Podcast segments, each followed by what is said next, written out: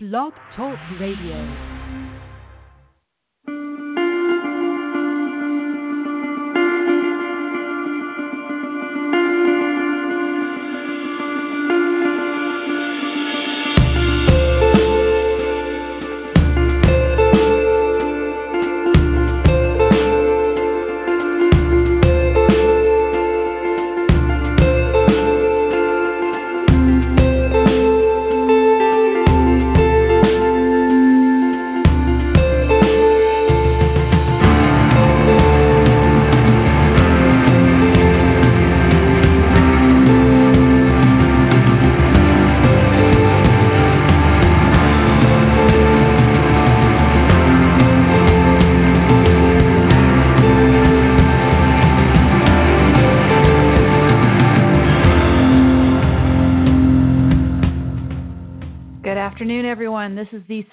22nd, 2017 edition of Don't Let It Heard.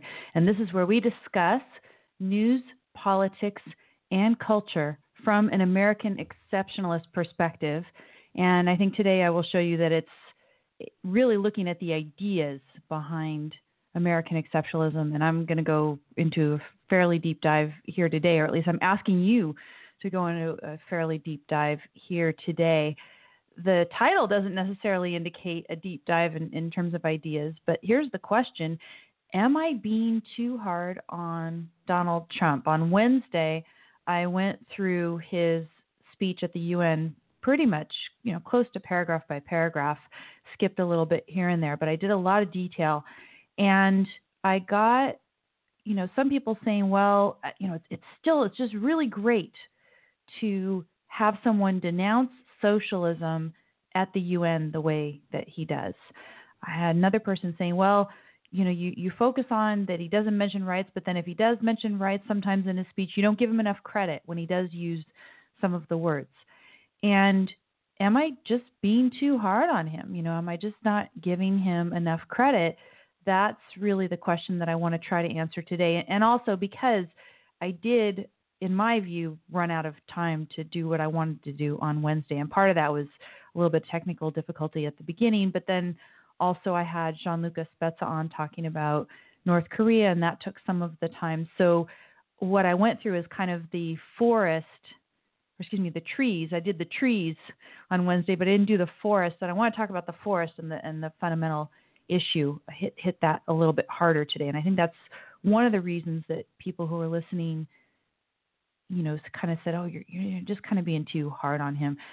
Some people, of course, thought the speech was great, and I've got at the top of the program notes. If you go check them out at don'tletitgo.com, I've got an image, a screen grab from my little installment today of what I call this tweet to our dear leader, and it becomes more and more applicable that title, you know, to call him our dear leader on a daily basis, and that, you know, it's part of what I'm talking about today the other hashtag that I add to this when I post it over on Instagram is Make America American Again. And of course, that's one of the things I'm trying to do. I'm, I'm being defiant to this guy, and, and I'm doing it for the reasons that I'm talking about in today's show. So that's you know that's the question. Was I too hard on him? And yeah, I want to give you a little bit more of, of the picture that I had in mind when I was going through that analysis on Wednesday like I said, I didn't feel like I really got to to finish and give you the forest instead of just the trees. And at the same time, I want to have a discussion with you if you want to call in and discuss this. I know that Josh, who's here in the chat room now, thanks for joining today, Josh. He was one of the ones who had put some comments saying, and not necessarily for sure disagreeing, but at least asking a question. So I'm not telling him, you know, I'm not putting on Josh that he for sure, you know, is committing to a full on disagreement with me here about this. But I think he's right that I do need to, to flesh this out. But if you check out these program notes over at don'tletitgo.com, at the top is the tweet to our dear leader installment today.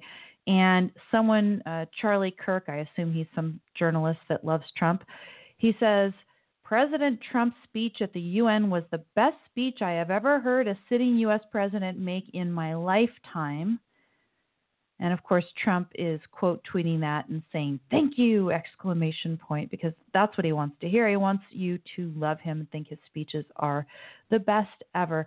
I would be interested to go back and compare to Ronald Reagan, at least. Not that Reagan was any perfect person at all. In fact, I was reminded by somebody the other actually no, I think I was informed because I don't think I knew this before, but that Reagan was the one under Reagan that we got the law that mandated emergency rooms around the country uh, treat people regardless of their ability to pay. And that was part of the thing that has been pushing us down the track further towards socialized medicine. Not surprising that a Republican gave that to us. We've gotten additional, you know, uh, increases to Medicare and Medicaid under the Bushes, and the Republicans have been adding to the problem, and, and this one's not going to be any exception to that. But in any event, I would like to compare the speeches. I am assuming that at least Ronald Reagan's speech at the UN would be better than a Trump speech at the UN. Why? And I'll tell you why. Because it would be more based on philosophical ideas. It would it would be respectful and uh, acknowledge the role of philosophy in human life. And you know, I'm, I'm not going to hide from you the punchline. I mean, what, you know, what's the what is my punchline? Why is it that I think Trump's speech was bad, and that I think Trump is just showing the danger that he represents? This is this is the gist of it, and I need to ask you if you agree with this or not. Do you believe that it is ideas that motivate human action and therefore move the world? If indeed it is ideas that move the world, we need to acknowledge the role of ideas, recognize the role of ideas, and know that there is no way to fight the bad ideas that are causing any of the bad things in the world without at the same time having good ones with which to replace them and being able to articulate and promote those good ideas. The, a a, a, president who comes out against, quote, ideology, which is what he did explicitly in that speech at the UN. He came out against ideology. He said, We are for results, not ideology. And then a couple times when he talked about ideology in the speech, it was very dismissive. Now, mind you, I've now dug up the uh, Oxford English Dictionary, which I'll pull out in a second. And ideology is itself a word that's got a somewhat derogatory connotation. You know, someone's ideological. There's already a bit of a, a negative slant on it. But you know what what he does with that with ideology, he dismisses ideas as such. He does not acknowledge that our country, United States, the thing that makes it exceptional, the thing that has made it great, was that it was founded on an idea, a very noble idea, the principle of individual rights. And yeah, he'll say rights here or there, whatever, but he never treats it as a principle. So what it, what was that speech? Let's you know again I want to talk about the forest of the speech. I gave you at the beginning of the last show my sort of overall take on the speech and then I did you know like I said the line by line paragraph by paragraph discussion of it and then at the end ran out of time I didn't get to circle back and give you the forest. So the way I see the forest is this. What does he say in the speech? I mean first of all it's got it does have a dark tone. It does have a dark tone. Uh, you know, he talks about all the perils and the dangers. Occasionally, he'll make a vague reference to you know something positive people pursuing dreams or whatever but he's never concrete about that. And what we would want in a president or any sort of world leader is somebody to present the positive the inspiring vision of what human beings are capable of. When he talked about the great promise the great promise was just eliminating negative solving big problems like poverty and disease. It was not any sort of extolling of value or the positive. So yeah, it was it was dark overall. The reason I think it was dark overall is because of its eschewing of ideas, its its rejection of ideas. He rejects philosophy. And I, you know, one one thing I want to do is I want to go into Rand's essay a little bit, philosophy who needs it, and give you the kind of picture that she paints of what life is like without philosophy. And then you can go back and you can look at that transcript of his speech or look at any of his speeches in which he's you know stoking the fear in people and see if there's something that you recognize right there. You know that he wants patriotism and loyalty, America first, make America great again, apart from ideas. And when you divorce yourself from the thing ideas, reason, human reason that can make human life great, you know, make us flourish on this earth. Once you, you know, cut yourself off from the fundamental that can achieve human happiness, it's going to get dark. It's going to get scary. And so that that's how that speech was. Now, what was good according to him in that speech? Sovereignty sovereignty is huge. Sovereignty, borders, sovereignty, over and over and over. I mean, you could do a word count or whatever. People do that stuff. I didn't go through and get that nitpicky, but I noticed the number of instances of that word sovereignty appearing there. Um, what else is good, you know, according to Trump in that speech? Um, you know, the the um, I actually have to go back. I'm gonna have to go back and find something. Sorry, I'm having a little bit of a brain lag. I had a tweet that I sent out to Quent Cordair, where you know you talk about what is what is good. Sovereignty, also sacrifice, also collectivism. These were the other things that he said were good in the speech, and you know, in in terms of the things that are bad, of course, ideas. Um, yeah, ideology and ideas are not the same thing. Okay, whatever. I've got somebody tweeting some stuff to me on Twitter here. Yeah, of course, of course, I went to the dictionary. But by ideology, he means ideas, and he's dismissing ideas. He doesn't acknowledge the role of ideas. And and where's the evidence? And I'm I'm just going to go ahead and talk to Bruno, um, somebody who commented and then blocked me or something. Anyway, um, this was on Facebook the evidence that he does not he does not acknowledge the role of ideas is when he would not talk, talk about the nature of the Iranian regime as a theocracy. He'll you know mouth the words radical Islamic terrorism, but he does not acknowledge that beyond the other couple things that he talked about, Iran exporting, right? He says, oh, they export violence and I forget what else. He didn't talk about the fact that they export an ideology, which is jihad. And jihad is an ideology that is adopted by those who take the religion of Islam seriously.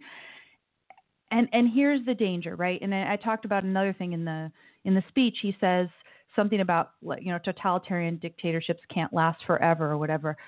If you read Leonard Peikoff's dim hypothesis, he talks about this. You know, I'm sure Leonard's not the first person. Leonard's an excellent student and of uh, philosophy and history of philosophy. And you know, he goes on, remove the comment. Okay, whatever. I got notifications and it wasn't there. Um, in, in any event, you know, if, if you're going to comment, just comment and talk to me. Um, he cool cool that he's listening now. So Leonard Peikoff talked about the fact that if you do have a religious dictatorship, you know, he calls it the M, the misintegration, that that dictatorship can have quite an enduring lifetime. And nothing lasts forever, right? Everything in the universe is finite. But the religious dictatorship, by not promising any sort of nirvana here on earth, any sort of utopia in this lifetime, by saying that all the benefits come in the afterlife, those guys can get away from a lot, get, get away with a lot. And Trump makes a couple of positive mentions about religion, patriotism, collectivism, you know, so so God, patriotism, collectivism, you know, the idea that all you have to do is be motivated and have the will and the determination and we're going to make everything great without talking about the way in which you do that, which is by respecting fundamental rights. Talks about sovereignty, keep your refugees at home. You guys deal with your problems in your own backyard. We're going to be here. He gives you this idea that you're you know that the way to be safe is just everybody kind of lock themselves into their house because everything out there is big bad and scary and you know everybody's better off just mixing with their own kind and yeah the UN we have to tolerate everybody else's different cultures and values and whatever but as long as we all respect everybody else's sovereignty everything will be fine and that's just not the case, first of all, because some people, you know, you respect their sovereignty and then there's a kettle waiting to overflow. So you can't just do that. We're not going to be, we can't properly be isolationists, and he doesn't mean that either.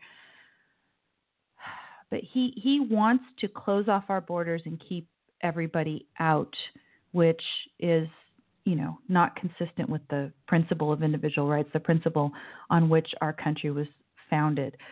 Uh, let me just go to the beginning of this essay, Philosophy Who Needs It, that Rand. This is a speech that she gave at West Point in March 1974. And the, just the beginning of the essay, Philosophy Who Needs It, which is from the book of the same title.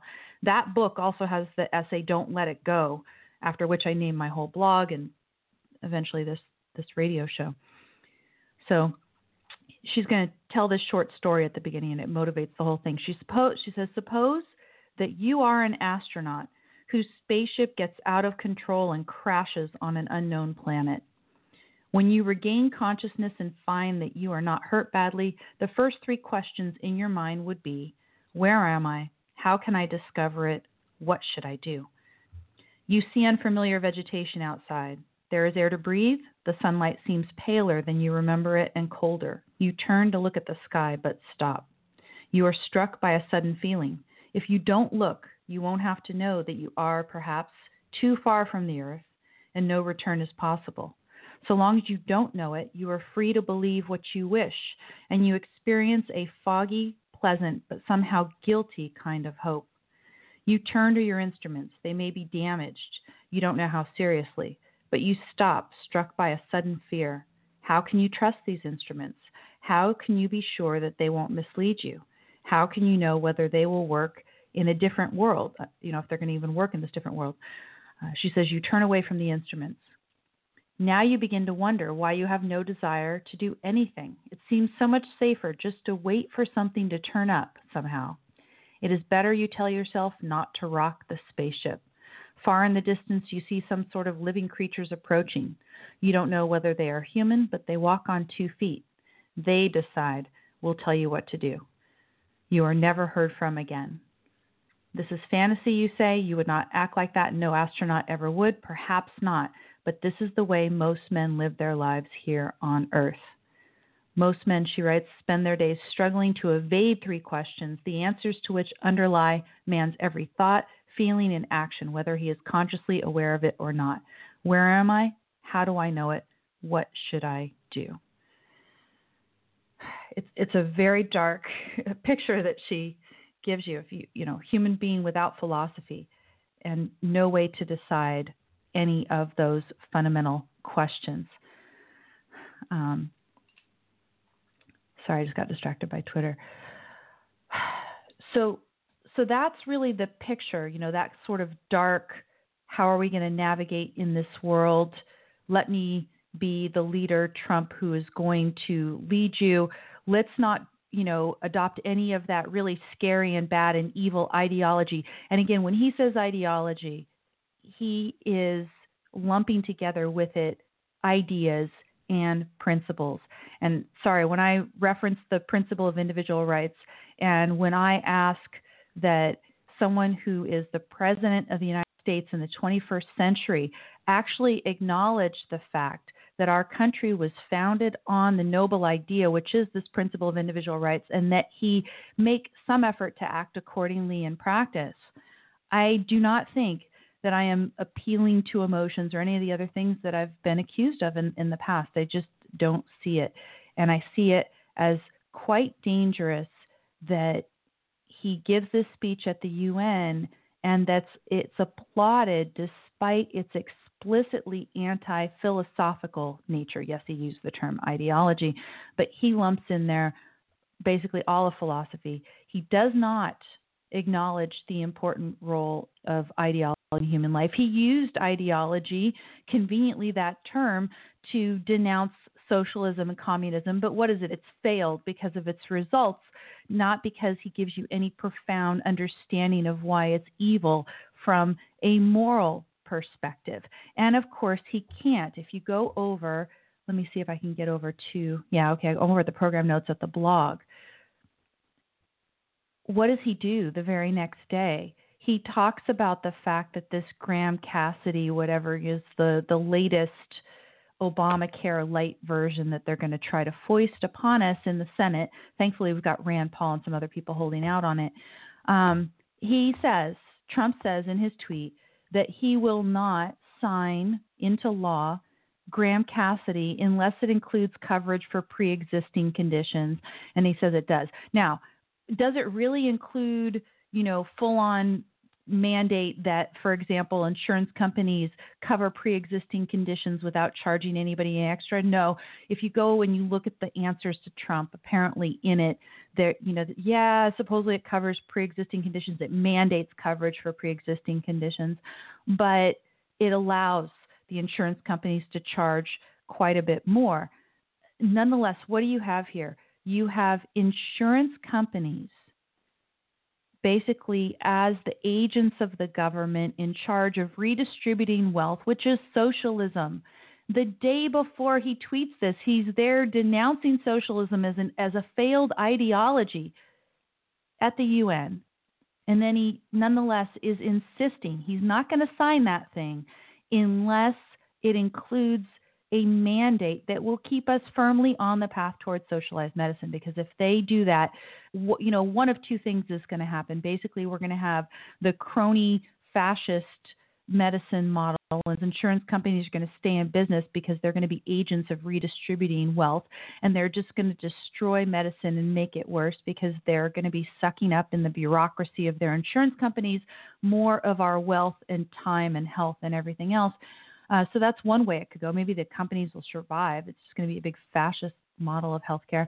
Or they're not going to be allowed to raise rates at a level that would uh, permit them to make profits while covering pre-existing conditions, and so they'll go out of business. I mean, it is it's so um, you know it's so basic. It's such basic laws of just economics and morality and common sense that an insurance company should not be forced to insure, quote, insure for something that's already occurred. You're not going to buy home insurance and say, okay, well, now I'm going to buy fire insurance. I just had a fire at my house yesterday, and I'll buy fire insurance today, and you have to sell it to me.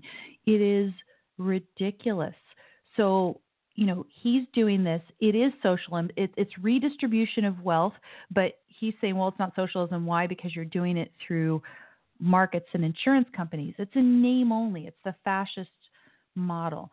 He is not treating socialism as any sort of concept that he understands exactly what it is and how it works and why it's immoral. He so therefore he's not going to protect against any of it happening here as well. Uh, in the same thing where he was, you know, that paragraph I, I looked at it the other day.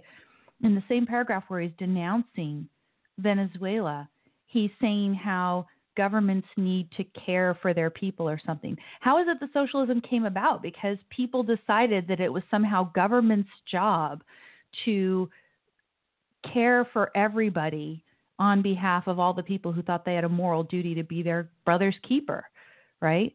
He doesn't understand these you know as principles. He is he got everybody on board, you know, to dismiss ideology. I don't know how many people, I, I haven't heard other people except for Yaron Brook, you know, sign on to the idea that that speech was bad because he denounced ideology. Now, ideology, yeah, again, ideology has this connotation. Why don't I just go ahead and pull that out because I've said it twice now. Hold on. I happen to have uh, the very old, huge versions of the OED. It was Leonard Peikoff's copy that so every so often I pull it out and make decent use of it. Okay, so ideology. The, you know, the first connotation of it is just the science of ideas, that department of philosophy or psychology which deals with the origin and nature of ideas. So that's, you know, a neutral one. Then the second one, ideal or abstract speculation in a deprecatory sense, unpractical or visionary theorizing or speculation. Okay? So when he talks about ideas, he wants to label it as an ideology because it does have that negative connotation.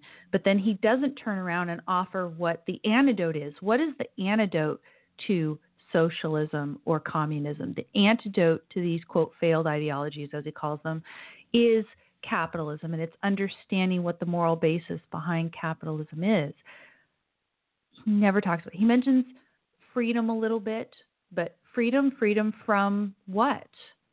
Freedom, never, you know, freedom from initiation of force.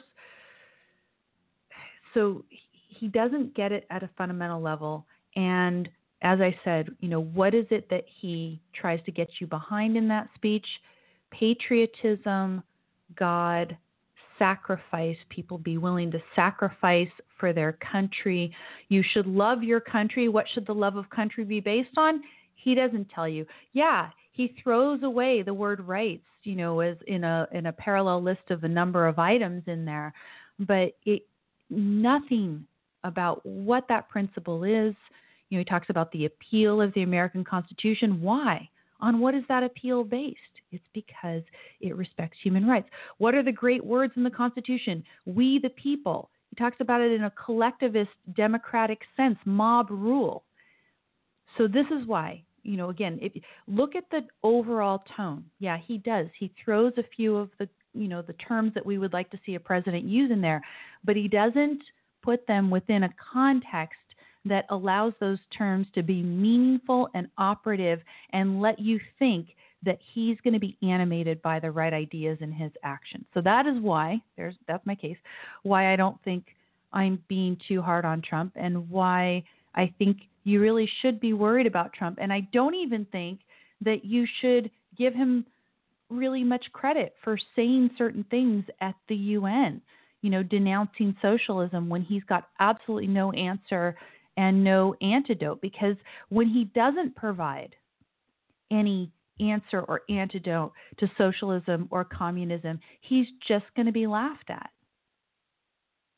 At least Ronald Reagan was good at projecting a vision of the positive and, and the good in America on more of a philosophical foundation. And what we've got is now we've got pretty much this anti you know philosophical this pragmatist who's there for you know results not ideology. That's my thing. Now if people want to call in and argue with me and say okay no you've got it all wrong and here's why and if you've you know taken a look at the speech and you say okay amy you're reading that speech wrong call in and let me know. The number is 760 888 5817 again that's 760 888 5817. Now, Josh says you shouldn't call for the words if you don't give credit for the words. The, the words stand for concepts, and, and really the question is, Josh, does he use the words as concepts, as part of any sort of a theoretical framework? Because otherwise, it, he's parroting them. He's just parroting them. And if you look for, oh, say say that I want him to be an objectivist. I mean, it'd be nice if he was an objectivist, but I don't think you have to be an objectivist in 21st century United States to realize that our country was founded on a noble idea. I've seen numbers of presidents talking about that, that our country was founded on this idea, the principle of individual rights. I've seen Barack Obama talk about the rights to life, liberty, and the pursuit of happiness. So, again, if you go back to what Trump in his speech said were the three best words in the Constitution we the people. It, it's just, you know, he, he says it's about giving power to the people, essentially mob rule. He wants, you know, and I said, you can listen to his inaugural address and get the same message. He's going to satisfy as many demands of the mob as possible, and he's getting the message from the mob you know the the forgotten people that he wants to protect by closing he the best way close all the borders. Don't let anybody in because it's all danger from without. Now don't you know for me like i said i i'm fine. Yeah borders are, are great. Keeps talking about borders. I'm fine with having borders. I'm fine with having checks at borders. And it's it you know whether i'm fine with it shouldn't be your standard anyway. The the reason that i think having checks at borders is good is because a government, if it's going to mean anything, it's going to if it's going to have you know a monopoly on the legal use of force over a particular geographic area, if it's going to have that jurisdiction, then yeah, you've got to have borders. You're going to have a check on the borders. But if you're going to stop people at the borders and you know check them and prevent them from coming in, the standard by which you do that has to be the protection of individual rights, which is the initiation of force. It can't be, you know, just some ideas in the head. And I've talked about it on past shows. You know, you and I could sit down over a beer or a glass of wine and have a discussion as to, you know, how you apply that standard and everything. But you can't just have it based on ideas in the head. It's got to be something like an imminent threat of some sort of initiation of physical force coming from this person. This person who's coming in, if you're going to keep them out, should be part of some, you know, active attempt. You know, they're actively engaged in an attempt to harm U.S. citizens. Yeah, then keep them out. If they're actively engaged in that, and they, it could either be criminal, it could be jihad or other, you know, terrorist type motivations, or it could be, um, you know, full on war from an actual hostile nation. We haven't had a, a, a nation per se for a while. Well, we've got North Korea now. North Korea.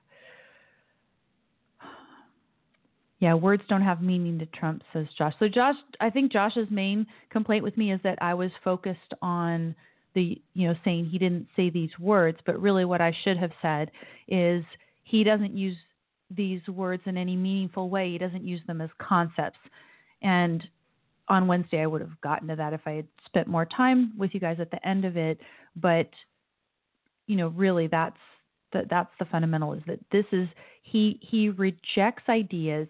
All ideas are to him quote ideology. He shrugs it off. And my message is is that this is more dangerous than you think it is. That's that's really it. It's more dangerous than people are giving credit for. And you may think that we're getting some gains in the short term, but if people are accepting this and cheering this speech and sort of subconsciously allowing in this anti ideological framework, then it's going to leave them ill equipped to, you know, live their lives in a happy way or choose leaders in a uh, you know, a way that's going to benefit the long-term survival of, of the Western world, you know, United States and the Western world. Kay McInnes in the chat room says, We have been fighting progressivism for so long, it's hard to jump away and start jumping all over the right. Yeah, I mean, I don't want to jump all over the right. There are some decent thinkers on the right. The thing that makes me a bit sad is that some of the more decent thinkers are not looking at this speech in the bigger context. You know, again, when I saw that one sentence, of course, it jumped out at me. And then again, if you look at the other uses of the term ideology, he every time he's talking about any sort of a big, uh, you know, framework of philosophy or some, you know, sort of a system of government like communism or socialism that's based on an ideology, he's denouncing it. And he refrains from that conveniently with Iran. He won't talk about the fact that it's a theocracy. Why? Because he needs religion in order to make his alliances with his friends, the Saudis, to justify that he's going to go over there and make peace between the so called Palestinians and the Israelis. He's going to mess that up you can tell by that tweet he put out there the other day. I don't know how you people who are still thinking that Trump is going to save Western civilization um, are, you know, kind of rationalizing away that tweet about how excited he was to hang out with Abbas and the Palestinian Authority dude. Um, I'm sorry, I'm just I'm pretty upset about this because it, it is dangerous and in fact, I'm a little bit upset with myself because I was also a person who thought maybe we're slightly better off with Trump. And I was telling a friend uh, earlier today, I was saying, well, you know, I was in California, so I had the luxury. My vote didn't matter here in California. Um, sorry, putting down the huge volume of the Oxford English Dictionary here. So my vote didn't matter. And had this luxury of you know voting for Gary Johnson because my state was going to go for Hillary anyway. But I realize the more now that I see of Trump, if I obviously it's hindsight because I've learned so much just watching him in action the past several months. I may actually, if I had been in a swing state, knowing what I know now, if I had been in a swing state, I may have actually voted for Hillary. That's scary because she's horrible. She's really terrible. But that's how much, at least, I'm concerned about this anti ideology of Trump. Let me take a quick little break. And, and when I get back from my little musical interlude, I'm going to give you, I can do one of two things. If you are online and you want to talk, then go ahead and press one, or you can call in and, and press one. The number is 760 888 5817. And then if you don't do that, then one thing I want to do is kind of remind everyone of what I think was a prescient warning from Onkar Ghate about Trump and and the danger that he represented. Not him per se, but people's reaction to him. So I'll talk about that in a second.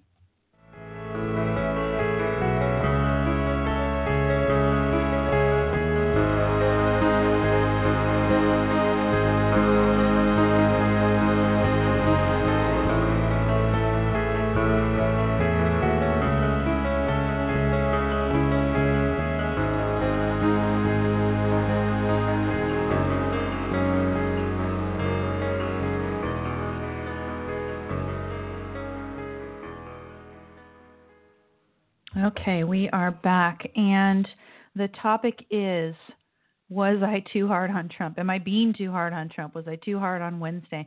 And I would, you know, again, I'm, I'm, my argument is no, but you can feel free to call in and tell me yes. If you're on the line and you do want to talk, make sure you press one so I get the little question icon that tells me that you want to ask a question or make a comment or debate or, or whatever. I don't have the wine or the beer, so we may not be able to get through all of the gory details of exactly how I would implement, you know, details of, of uh, application of principle. But I've got coffee here, so we can make some progress at least. Kay in the chat room says, My vote did not matter I, either. Arizona was going to go for Trump no matter who I voted for. Yeah, so those of us who were in these states that it you know they they weren't even close to swing states we'd have the luxury of voting for a pathetic Gary Johnson just out of protest. And because Gary seems like a, a decent guy even though he's not an, an objectivist either. Again what what's the standard? I mean do i expect someone to be objectivist? No. But i would say that the anti ideological framework the you know the the total dismissal of the realm of ideas the total failure to acknowledge the philosophical foundation that made our country great. That is the danger. And like i said just take a couple of tweets that have happened since the speech at the UN and you can see how his lack of philosophy and his lack of principle plays out in practice with that Graham Cassidy and also with the um, you know the Palestinian Authority that he's so excited to have that meeting and he's going to try to force a so-called peace agreement on the Israelis. You know, you can't make peace with people who want to destroy you. It's a very blatant thing. He says he purports to know that with respect to North Korea, right? That we can't bargain and all this kind of stuff, but he's going to force it on Israel. It's ridiculous. So and why is he doing that? Some sort of pragmatic thing that he's got going, you know, anti-extremism. Again, extremism. And and I I pointed out language on Wednesday too, where he talked about uh, aggression using technology, disembodied aggression employing technology. Won't even talk about that it's people and that it's people motivated by a certain ideology. He doesn't acknowledge the role of ideas in human life. So he is just completely crippled when it is, you know, when it comes to fighting. He might fight the right people at the right time occasionally, but he's never going to do it for the right reasons. And you can count that he's going to turn around the next day and not do it. And and he is showing a consistent course of conduct that is going to take us down, you know, continue on the path towards socialized medicine in this country, which is scary. And like I said, he is not handling the Islamic threat properly. As much as he talks about it, you know, he's wiping out ISIS, something else is going to pop up in its place because he doesn't get the root of the ideology. He doesn't talk about ideas being an export from Iran the way that we all should. Um, one thing that I wanted to add this was in the nature of what Ayn Rand. Ayn Rand had this term that she used to use, and I, I don't know how familiar people are with it. I had learned it from Leonard. Taxicab thought. So, you know, she'd be at a speech or maybe a te- television appearance, and then she'd be taking the taxi back after the television appearance or the speech, and she'd think of something that she could have said that was better, a way she could have answered a question better. You know, she was saying something on TV and she thought she could have formulated it, but a taxi cab thought. So the thought you have in the taxi cab on the way, I'll occasionally bring these in and call them taxi cab thoughts. You know, what what did I think of after the show that maybe I could have added that would have been interesting? One of the things that I talked about on Wednesday was Trump bargaining essentially, or it, it sounded like he was bargaining with the world over how to handle the refugees.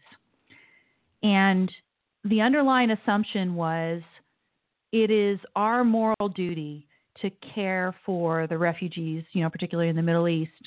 It's our moral duty to help care for them in the United States. We just have to. And then the only question is whether we bring the refugees in here, which is potentially and also very expensive, or whether we give money to help, you know, the refugees survive somewhere closer to their home countries. And he's arguing for that.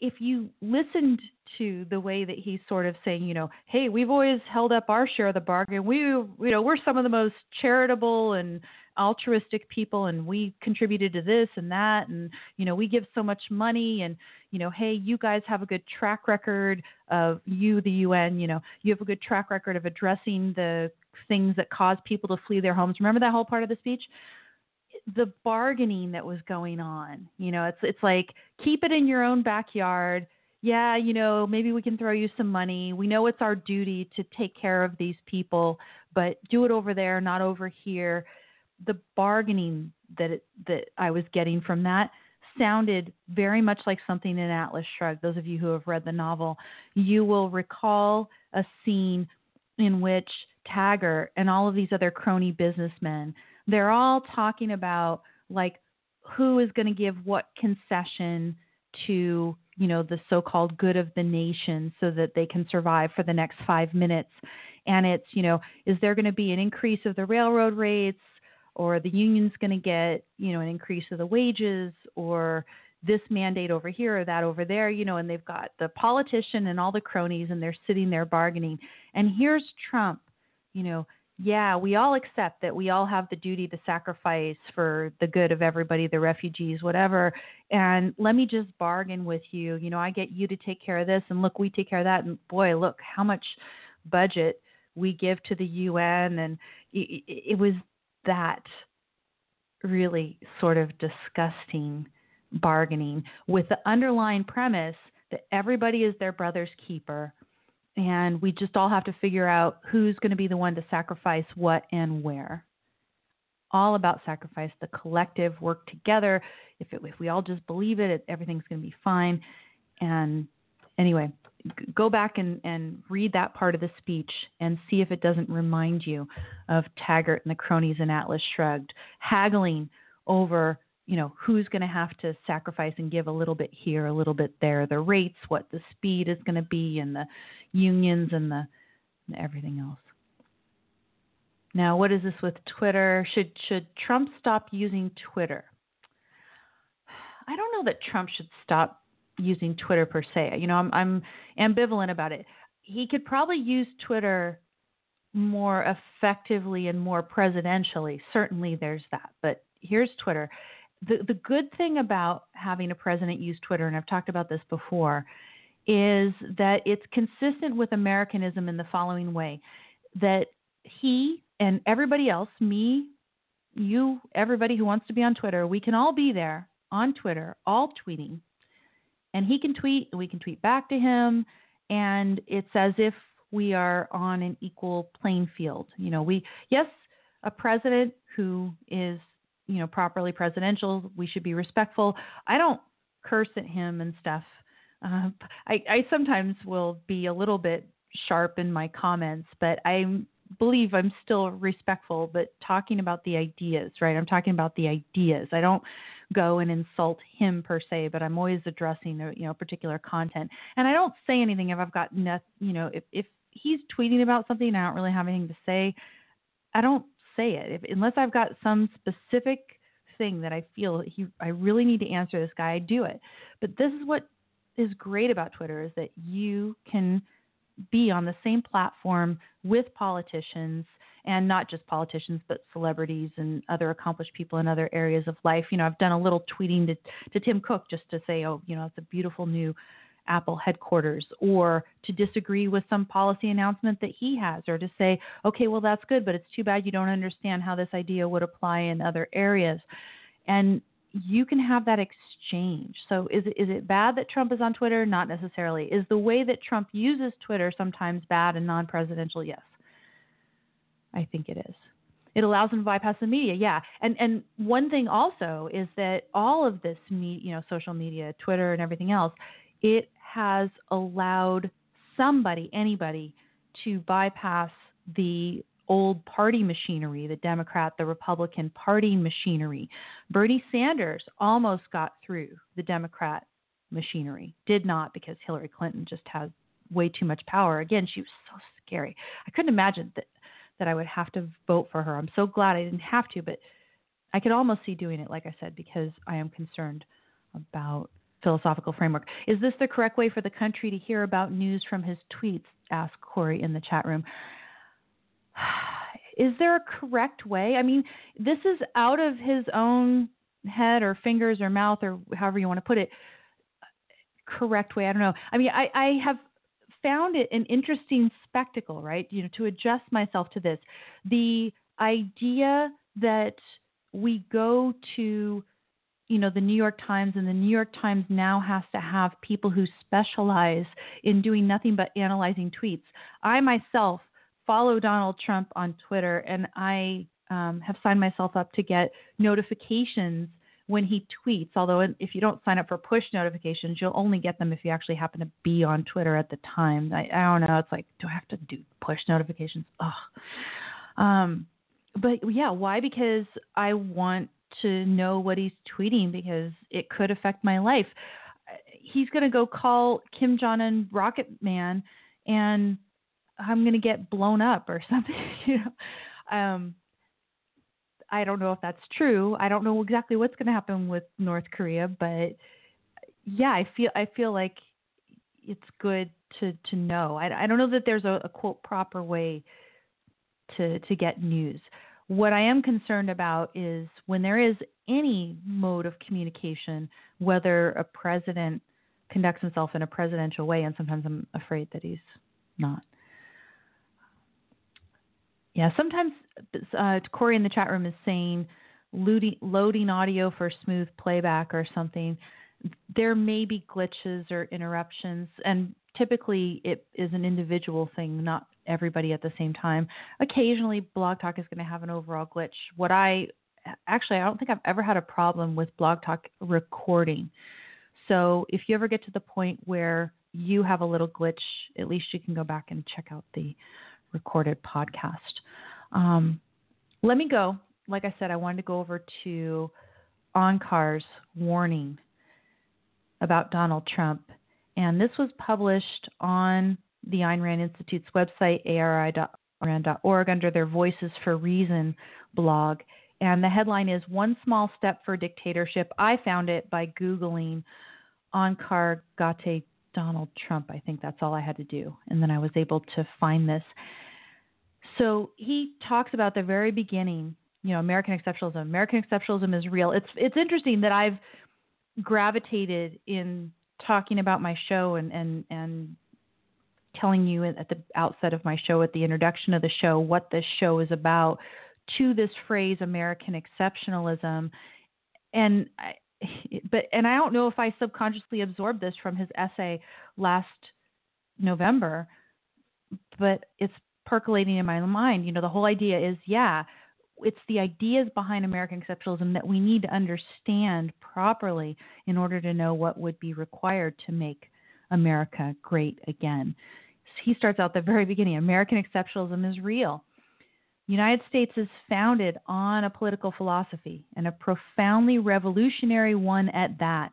The Declaration of Independence expresses the viewpoint eloquently that individuals possess, quote, certain unalienable rights, that among these are life, liberty, and the pursuit of happiness, and, quote, that to secure these rights, governments are instituted among men, deriving their just powers from the consent of the governed, end quote. Now, Trump ignores almost all the time this idea of rights. He'll pay lip service to it, he'll say the word rights sometimes, occasionally. He avoids it when he can. He does. He avoids it. He talks about interests in that speech when he can avoid saying rights. Um, but most of the time, he ignores that. What he focuses on in that formulation that I just gave you is the part about the consent of the governed. You know, we the people. That's to him the most important thing. And that is the subjective part. That is what the collective, you know, subjective consciousness, whatever they want is, is okay. But it can't be that. It's got to be both. It's got to be the correct content, our law, you know, the rule of law. The rule of law has to have the right content. It, it has to be based on the principle of individual rights in order for it to be valuable. You can't just say, oh, there's a rule of law and we all have to respect it. And as long as everybody follows the proper democratic processes, whatever comes out of that is okay. No, it's not okay. Part of our founding was not just that it's the people who govern, that you have to have the consent of the governed, that everybody has to have representation, right? No taxation without representation. It's not just about the representation, it's also about substantive limitations on the power of government. And that's the part that Donald Trump is willing to throw out. He's doing the consent of the governed thing, and the way that he is interpreting that is, you know, partially through our democratic processes, but he's also happy to bypass and do executive order. There's some executive order that I have to go look at about what he's going to do with North Korea that might affect my safety. Do these is this typical? I have to go look at this. Is this even the proper process? We need to have if there's going to be any sort of war, our Congress having some sort of input in that, right? So sometimes he's not even so good on the representative part but typically i think he sees himself you know he wants the approval of history talked about in the speech the other day. He he sees himself as satisfying demand. He wants that cons- consent. He wants that approval. But he divorces it from approval for what? Approval for a government acting on a principle that limits it to doing only that which is right for human life life as human beings and like I said, also that you know that one of the things that was big and absent from that speech is the beautiful things that human beings are capable of when they are free to use their reason, act according to their own judgment, follow their dreams, sustain their lives. When he talked about things that were beautiful, it was only about erasing the negative. It was only about solving problems. And he'd tell you what those problems were in great detail. And a lot of the problems are due to ideology, or they're just due to bad guys disembodied from any ideology when it doesn't suit him to talk about the ideology that they're actually motivated by because it's Islam. They don't. He doesn't want to say that. Um, anyway, let me go back to Onkar. So Onkar gets this right that that our nation's founded on the philosophy, and the thing that concerns him about Trump is that the thing that got him motivated is a willingness to drop that ideology and, in effect, just be loyalty. So let uh, you know, be loyal to Trump. Now he says that on November 8th, when people elected Donald Trump, the United States took its first step toward dictatorship. Now he says, if you think this is hyperbolic, read on. He says it's not that Donald Trump himself possesses the full mentality of a dictator. Although I'd be interested now to talk to Onkar and see if he thinks that Trump possesses more of the mentality of a dictator as time goes on. That, you know, again, the anti thinking, the anti ideology, when he keeps bashing ideology, very Hitler like. You know, uh, you remember the quote from Ominous Parallels, I should have pulled it out, where uh, Leonard Peikoff quotes Hitler talking about how he always puts the people together in the mass because as a mass they're not able to actually think and they just feel and you know loyalty to the Fuhrer. Uh, it, it's a very bad paraphrase. It's been years since I looked at it, but that's the sort of mentality that Trump seems to be explicitly appealing to, and he continues to go do these rallies as if he's running for reelection now.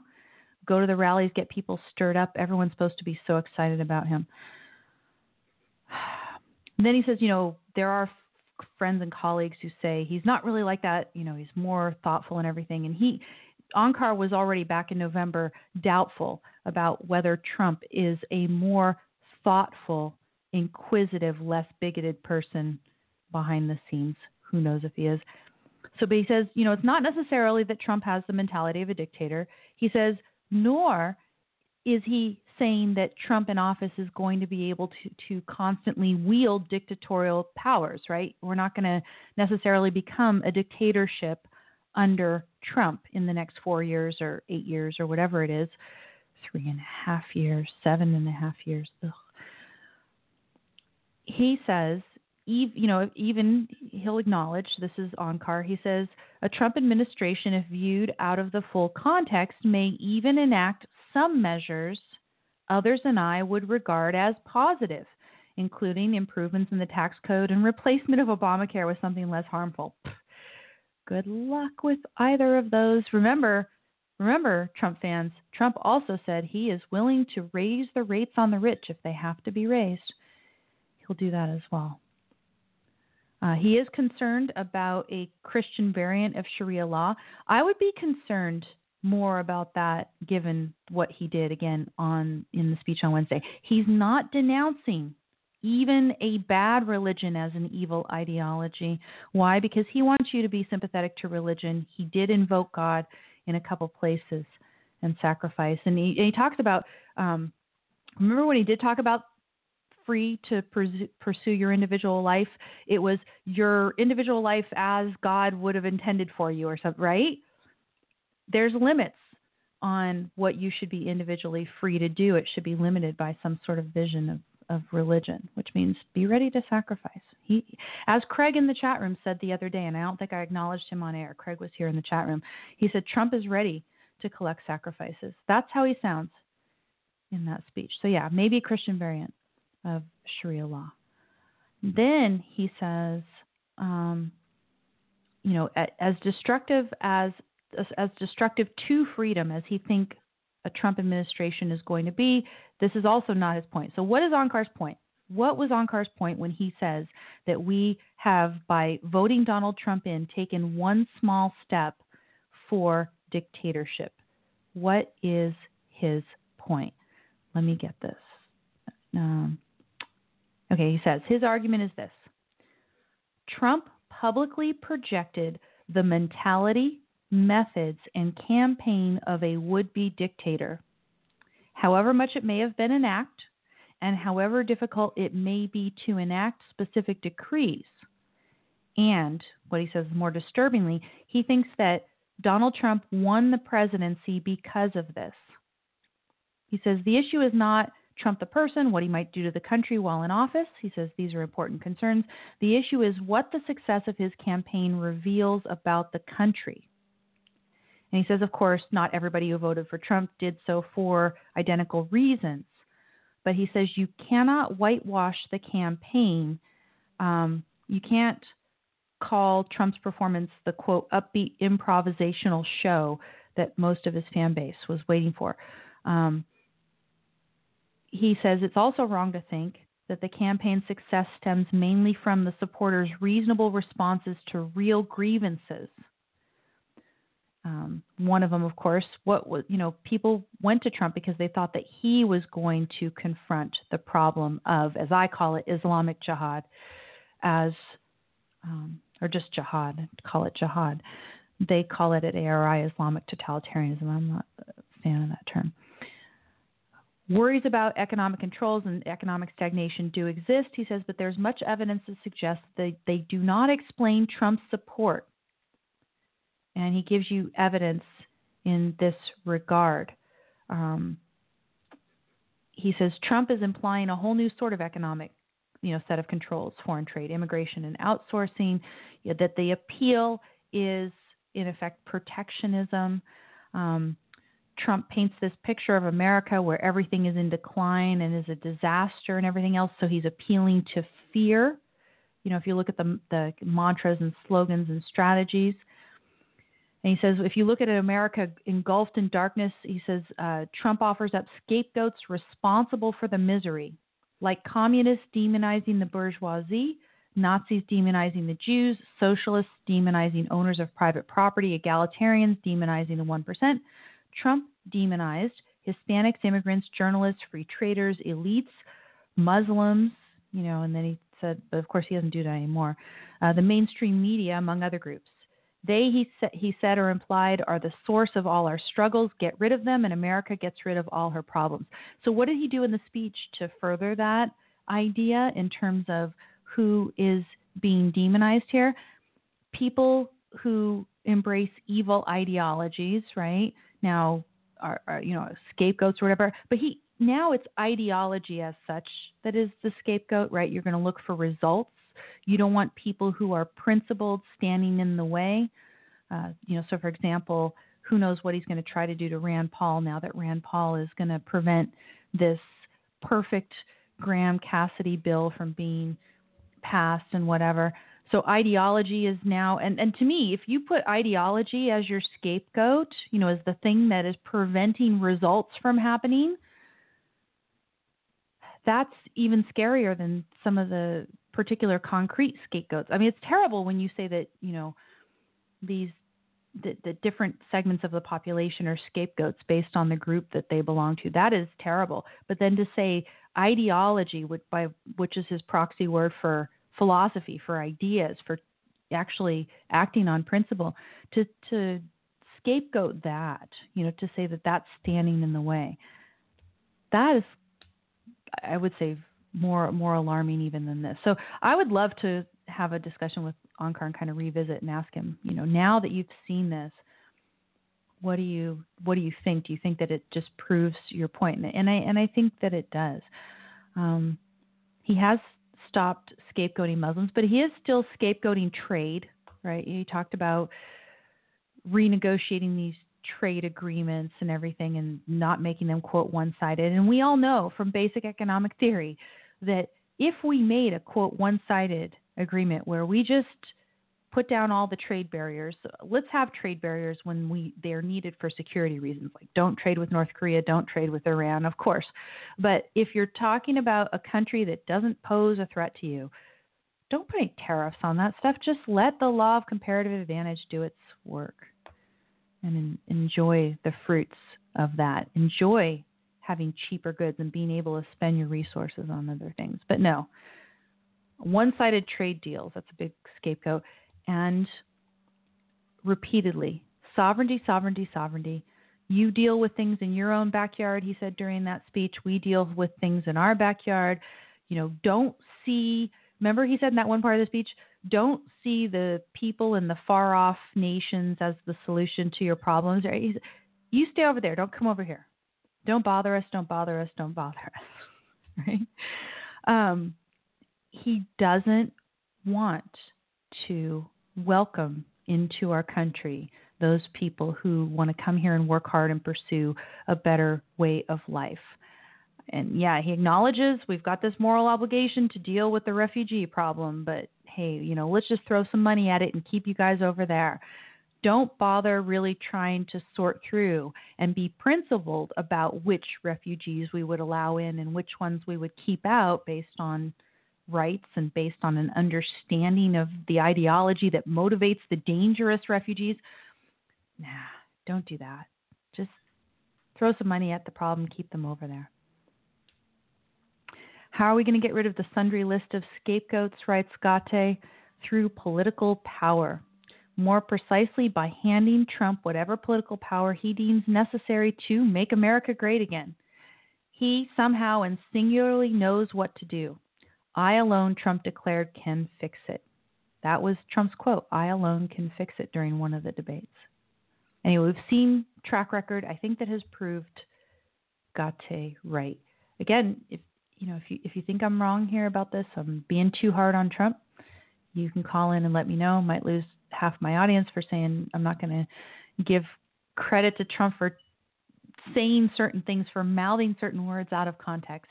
I think you know again, if you go back and you read that speech for yourself, that you'll see, as I did, that the overall tenor of it was that the world is a dark and scary place, which, as I said, Rand would tell you it must be if you've divorced philosophy from your life. You don't have any way to know solidly where am I? How do I know it? What should I do? The three fundamental questions that philosophy alone can answer, to paraphrase Trump.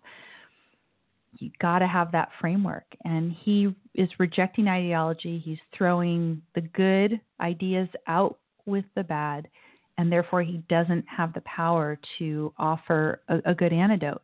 And insofar as you're cheering for him down, denouncing socialism, he's denouncing ideology as such in the very same breath. Part of that is to get you to dismiss, quote, ideology and to get you to dismiss, quote, extremism as such. That's one thing he's willing to say about the jihadists, that they're extremists. You know, he, he doesn't want to tell you exactly the relationship between the dictatorship, the evil dictatorship in Iran, and, and the ideas of the people who want to kill us. So that's that's my idea there. Oh, by the way, there is an interesting. Oh, I'm going to take this call in a second. What I should do is, why don't I play the music, take the call, and if I have time, I'll tell you. Isn't so important. One sec.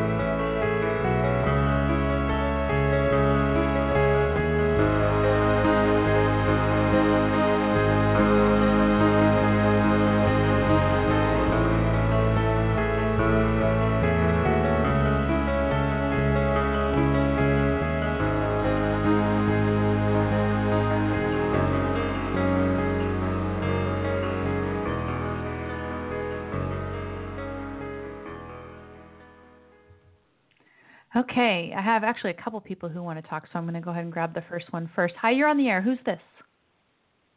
Hi, this is Richard from Australia. How are we going?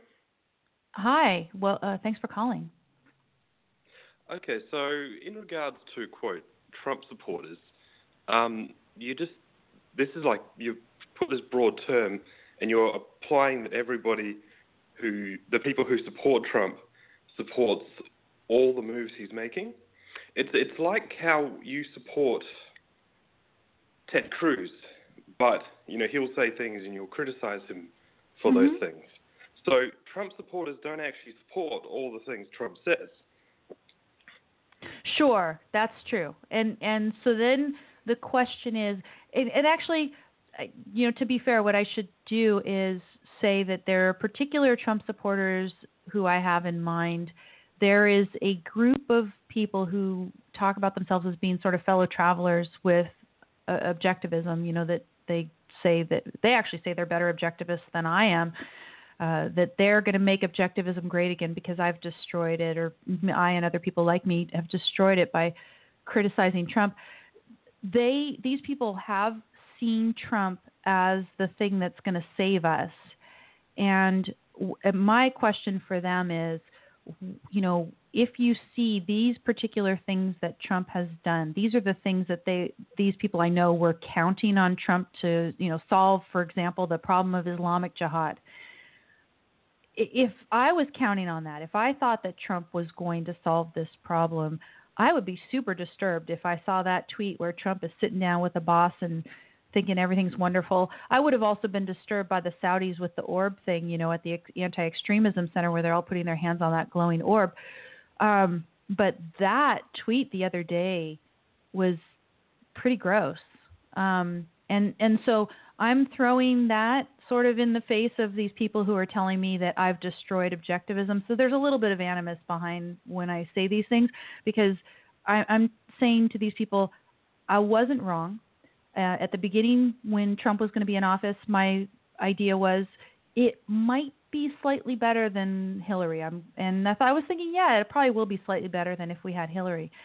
And as time has gone on, I think that Onkar has been proven right. And it, in fact, it's maybe even a little scarier because given the tenor of the speech, the anti, you know, ideas, anti-philosophical nature of, of his last speech, that lends itself more to a dictatorship mentality that doesn't really want people thinking they want them to just have patriotism and love for their country and be willing to sacrifice, which was the message he gave toward the end of the speech. So, yeah, maybe maybe maybe what you're hearing is a little bit of defensiveness on my part, right? Because I'm being a little defensive arguing against these people. But I, I, I don't, I don't, you know, I do not paint all Trump supporters with a broad brush. And I don't know if you listen to my show consistently all the time, Richard. Now I've got more shows. But one of the things I put that thing out there, there was that silly woman who said, you know, why do I keep hooking up with Trump voters or something? It was a Glamour magazine article. And, um, you know, she hates herself because she keeps sleeping with Trump voters or something. And I was talking about, well, you know, if if I was on the market, you know, I was if I was out there, um, if there were people who had voted for Trump and you know maybe if they could make me understand why they voted for Trump I was I was trying to create you know some sort of an argument like if they maybe had been a Trump supporter or a Trump voter but not necessarily an enthusiastic across the board Trump supporter right? So they voted but you know why did they vote? Maybe I you know I could have this discussion but um yeah, so I, I've made it clear a number of times that I could see somebody in certain circumstances voting for Trump, having their eyes open, knowing that it wasn't going to be the greatest thing, and you know, it's not like I denounced that person and put him in the same boat with all these other people. But there were other people who were saying, yeah, you know, if you're a real objectivist, you would have supported Trump as the guy who's going to save Western civilization. And that's the kind of person that I really want to throw these examples in front of and say, hey, you know, go ahead and, and defend this guy now. That's all. Yeah. Um, and you keep on, you've said a couple of times um, today that, you know, you, you, you're considering, you know, well, if you had the ability to, if your vote actually mattered in the election, you would have voted for Hillary. Now, what? what I don't. I don't know if I could have. I don't know if I could have, but I'm. I'm thinking I might have. I might have no, considered you've, you've said it a few yeah. times tonight, Amy. I'm i know. I know. It and, it and it and it would pain me to vote for her. Oh, so gross. Yes.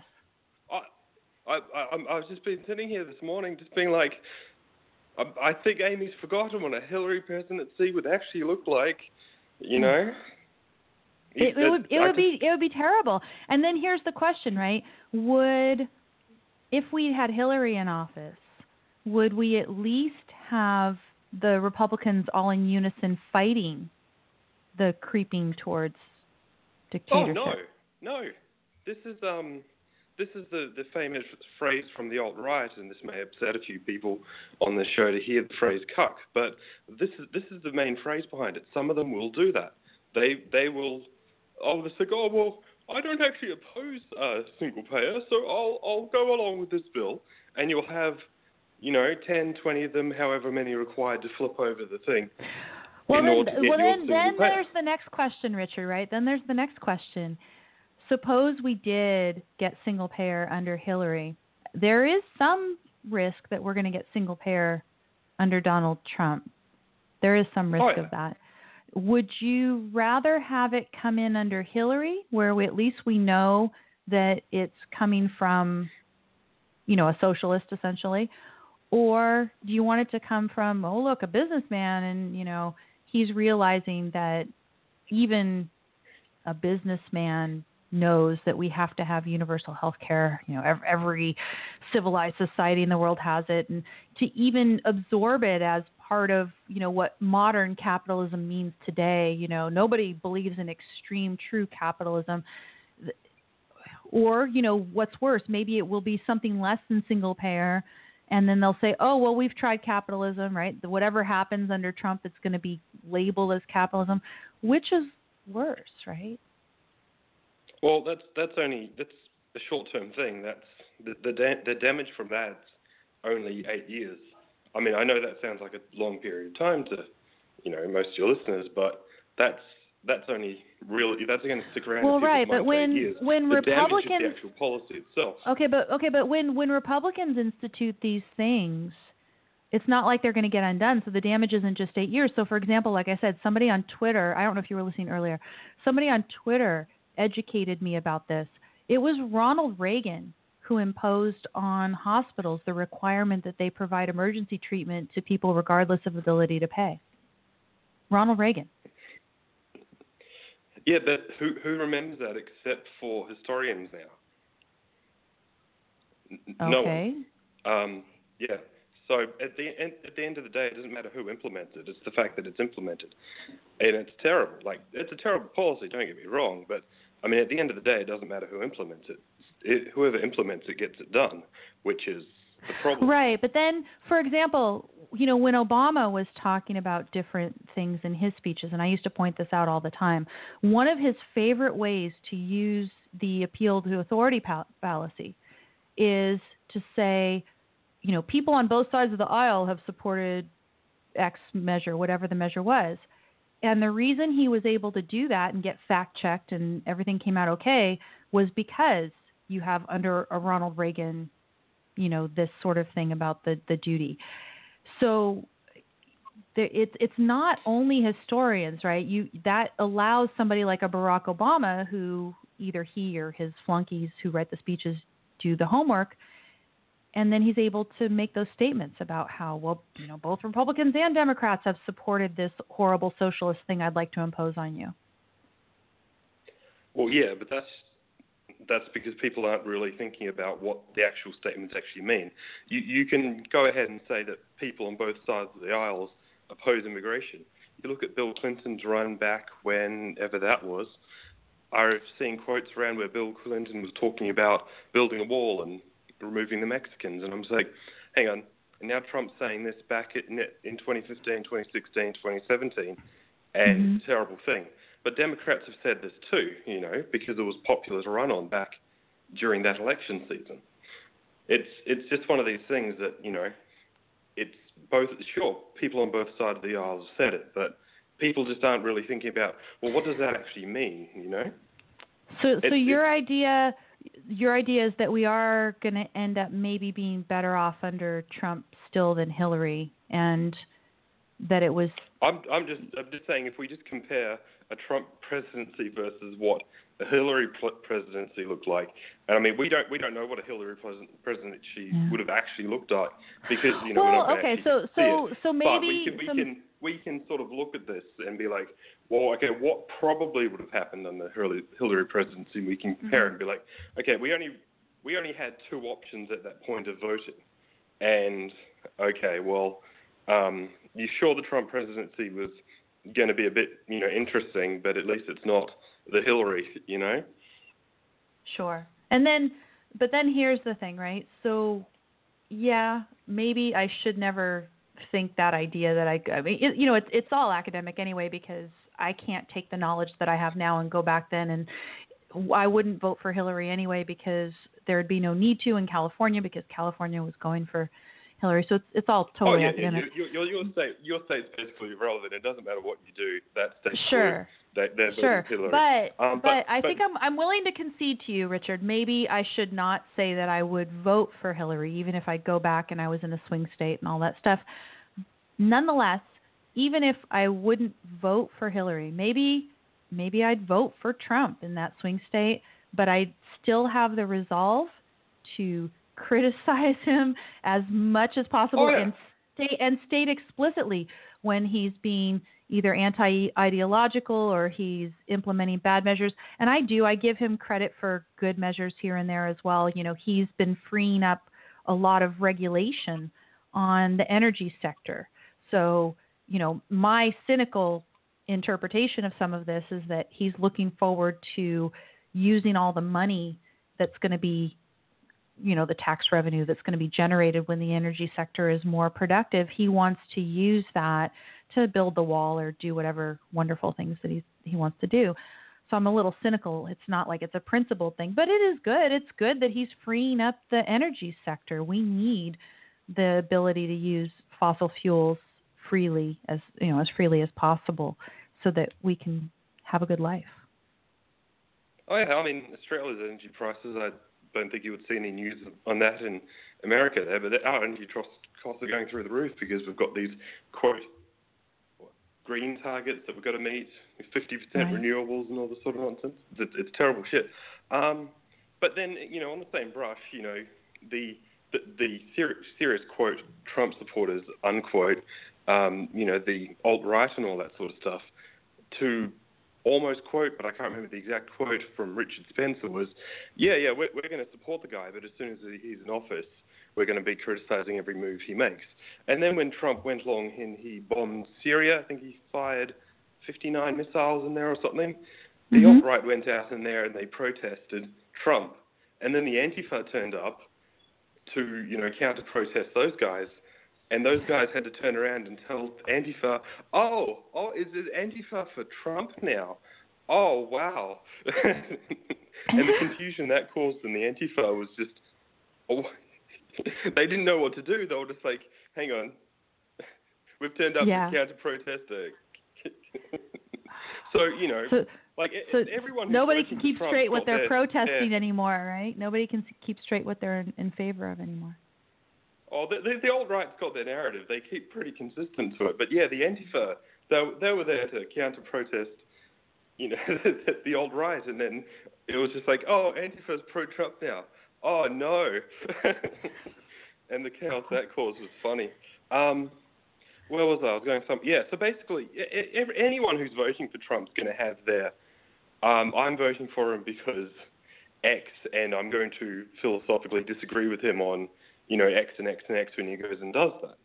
So I think there I think there were a lot of people who bought into like you know again this is the picture that Onkar is is laying out in the essay.